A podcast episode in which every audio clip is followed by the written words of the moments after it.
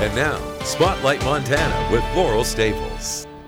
And welcome to Spotlight Montana. In this segment, we continue our series on the opioid crisis. And today we're focusing on the development of a vaccine targeting opioid addiction. And that work is being done right here in Missoula at the University of Montana. Here to share with us an update is Dr. Jay Evans, and he is the director of the UM Center for Translational Medicine. And welcome, Jay. Thank you Thank for coming. You. Thanks for having me. I appreciate the Yeah. opportunity. Well, all of this is thanks to a $3.3 million contract from the National Institutes of Health. And you just got back from a meeting attending the NI, Mm-hmm. uh, meetings with the NIH on the East Coast. Um, tell me about those meetings. So yeah, so this was part of a uh, monies that came through the NIH, what's called the HEAL initiative, uh, where Congress appropriated 950 million dollars to target the opioid crisis that's spreading across the U.S. We've all, all heard about it in the news. Um, so this has many many facets to it, um, from looking at prescribers to looking at um, non-opioid based pain medicines, and our aspect of it is actually looking for new treatments uh, for opioid addiction, and our focus is on vaccines. Okay. So tell me about the vaccine work. What was the big tech takeaway from these meetings, and how will you apply it to the work being done at the University of Montana? No, absolutely. The, the takeaway from the meetings is there's not one strategy that's going to solve the opioid crisis. It's a combination of strategies, um, and, and ours is to use vaccines um, to help people that are already addicts, um, to opioid addicts, um, that are going through uh, rehab. Um, that during those two years or so after rehab, the likelihood of a relapse is really high. Um, so we have a vaccine um, that, when given, administered to, to, to recovering addicts, will generate antibodies to the drug in the bloodstream that then, when they do relapse, prevents that drug from crossing the blood-brain barrier um, and prevents them from uh, having a, an overdose and potentially dying or ending up in the hospital, um, and also prevents them from relapsing because when they go to use again, um, the drug has no effect. Um, because it doesn't make it to the brain where the active site for the receptor is. Wow. That, so this is this is really a unique, novel idea, a vaccine for opioid addiction. Um, It's it's unique, but it, it's not as, as new as you might think. That we worked for, for a number of years. We worked on a nicotine vaccine, um, and actually made it into clinical studies. Um, there have been clinical trials for co- cocaine vaccines that have been done, not by our group but by others. Um, and so the the concept was out there, um, but it's the recent crisis that really brought it to the forefront, uh, and and allowed NIH and, and the government to put monies into it to help to help solve the problem. so where in the process is the department in developing this vaccine? So we're at the what we call the preclinical stage, and that Okay. is where we've designed the vaccine um, in collaboration with our partner at the University of Minnesota. Uh, Dr. Uh, Marco Pravetoni is our partner in this, and so he helped design the vaccine, the original vaccine. And what we do at, the University of Montana is we focus for many years on infectious disease vaccines and how to improve those by adding different types of immunostimulants to improve the response. Um, and so we partnered with him, combining his technology in the vaccine area with our technology in the adjuvant space and immunostimulant space. Uh, those two technologies together um, can make a much more successful and effective vaccine that's also safer. Um, so if things go as planned, and we have additional funding that's pending with NIH, um, as well as with the University of Minnesota, um, is we could actually be into phase one clinical trials within one to two years. Okay, wow. So it's moving very along, quick, yes, yes. very quick. And what is it like for the students to be working on this? It's, it's exciting. It, it's a great opportunity not only for us, but we have undergraduates and graduate students at the University of Montana working on this project. Um, we're hiring lots of new people. Our group there is now 40 people working on vaccines at the University of Montana, um, which is great. There's lots of excitement. There's lots of student involvement. We even, we even have high school students working in the lab. Okay. Um, we offer internships, so it's a great great opportunity. And you touched on a couple of them, but the University of Montana has a lot of experience in working with vaccines. Tell Mm-hmm. me more. So yeah, so we have vaccine programs that range from influenza to TB, um, malaria, pseudomonas. Um, we have immunotherapy vaccines for cancer immunotherapy, and we also work on allergy treatments. Um, so we cover lots of space across the vaccine platform, and it's using that expertise across those different platforms. That allows us to quickly move into other areas where, where there's a need. Mm-hmm. Okay, and getting back then to the vaccine on the opioid addiction, like you said, it's because it's a crisis right now that all, that the main focus is on that vaccine, um, and um, and this is also a part of the HEAL initiative, right, through the NIH, and that's an aggressive initiative, I understand. Yes, it's a very aggressive initiative. Um, there have been a lot of money and resources put towards it. Um, this was the first, what they call the principal investigator meeting that happened just last week uh, in Bethesda at NIH, bringing all these groups together, probably for the first time, um, working with all different aspects. Because the vaccine isn't going to solve the opioid addiction problem. It's, it's just going to be one more tool um, for those people who, who are addicts that are trying to recover. And there's there's things going in in front of that too. If you know, there's lots of work going on to try to find non-opioid based pain medicines. Um, hopefully, if one of those is found, maybe we won't need a vaccine. That Sure. would be the hope. Um, but in reality, uh, we probably will. It's probably a combination of um, the prescribers that are prescribing the drugs. It's a combination of educating the people that are taking the drugs, um, knowing people that the getting rid of the stigma of the that it's that it's an addiction and it's a choice, but it's not. It's mm-hmm. it's a disease. Disease. And you know, you think about it. In 2017, about 70,000 people in the U.S. died from overdose. Hmm. About two thirds of those were fentanyl-related overdose. Influenza kills, you know, 20 to 25,000 people a year in the U.S. When you're sick with flu, you go to the doctor. When you're sick because you have an opioid addiction, you don't because you're scared of the stigma that might put on you or your family that you have a problem. Mm-hmm. So people need to get past that, and past that fear, ask for help, and hopefully things like vaccines and other treatments, and through counseling and, and other help with people that are starting to take opioids for that they need for controlling pain. Hopefully those things in combination will help solve the solve the crisis and, and slow down this, this epidemic that we're seeing. Is it possible that opioids could be, be become a thing of the past with maybe other mm-hmm. possibilities out there, other solutions? I, I certainly hope so. In the space of drugs to control pain, I certainly hope that will be the case.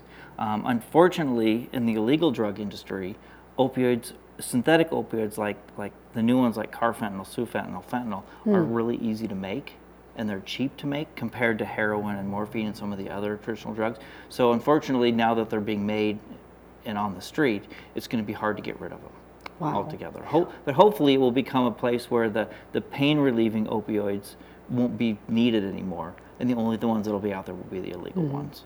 Well, overall, what do you think it's going to take to really try to bring an end to opioid addiction? Yeah.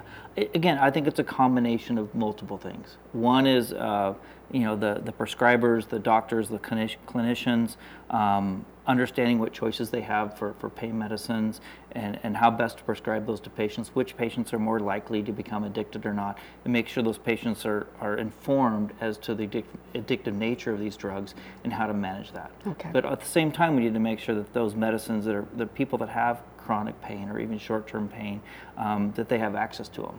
But they're aware of, of the signs of addiction and, and how to how to deal with that. Um, and then it comes to you know ed- educating people, like we said, about the stigma, and when they need help, asking for help.